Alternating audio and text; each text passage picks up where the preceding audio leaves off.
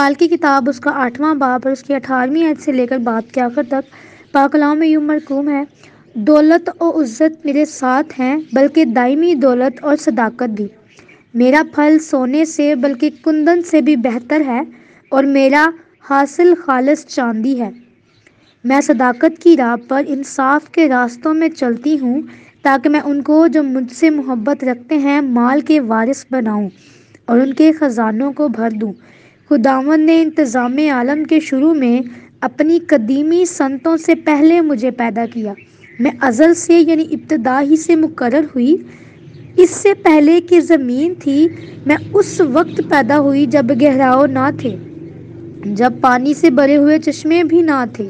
मैं पहाड़ों के कायम किए जाने से पहले और टीलों से पहले खलक हुई। जबकि उसने अभी ना ज़मीन को बनाया था, ना मैदानों को और ना ज़मीन की खाक की इब्तदा थी। जब उसने आसमान को कायम किया, मैं वही थी। जब उसने समुंदर की सतह पर दायरा खींचा, जब उसने ऊपर अफलाक को इस्तवार किया और ग्रह, ग्रहों के सूते मज़बूत हो गए। जब उसने समुंदर की हद ठहराई, ताकि पानी उसके हुक्म को ना तोड़े।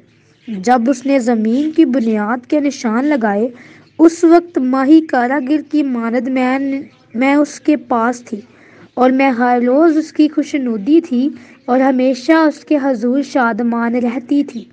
आबादी के लायक ज़मीन से शादमान थी और मेरी खुशनुदी बने आदम की सोहबत में थी।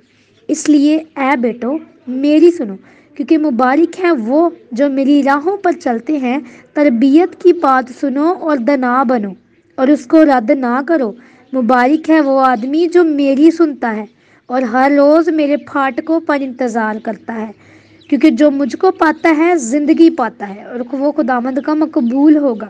लेकिन जो मुझसे भटक जाता है, वो अपनी ही जान को नुकसान पहुंचाता है। मुझसे अदावत रखने वाले सब मौत के हकदार हैं।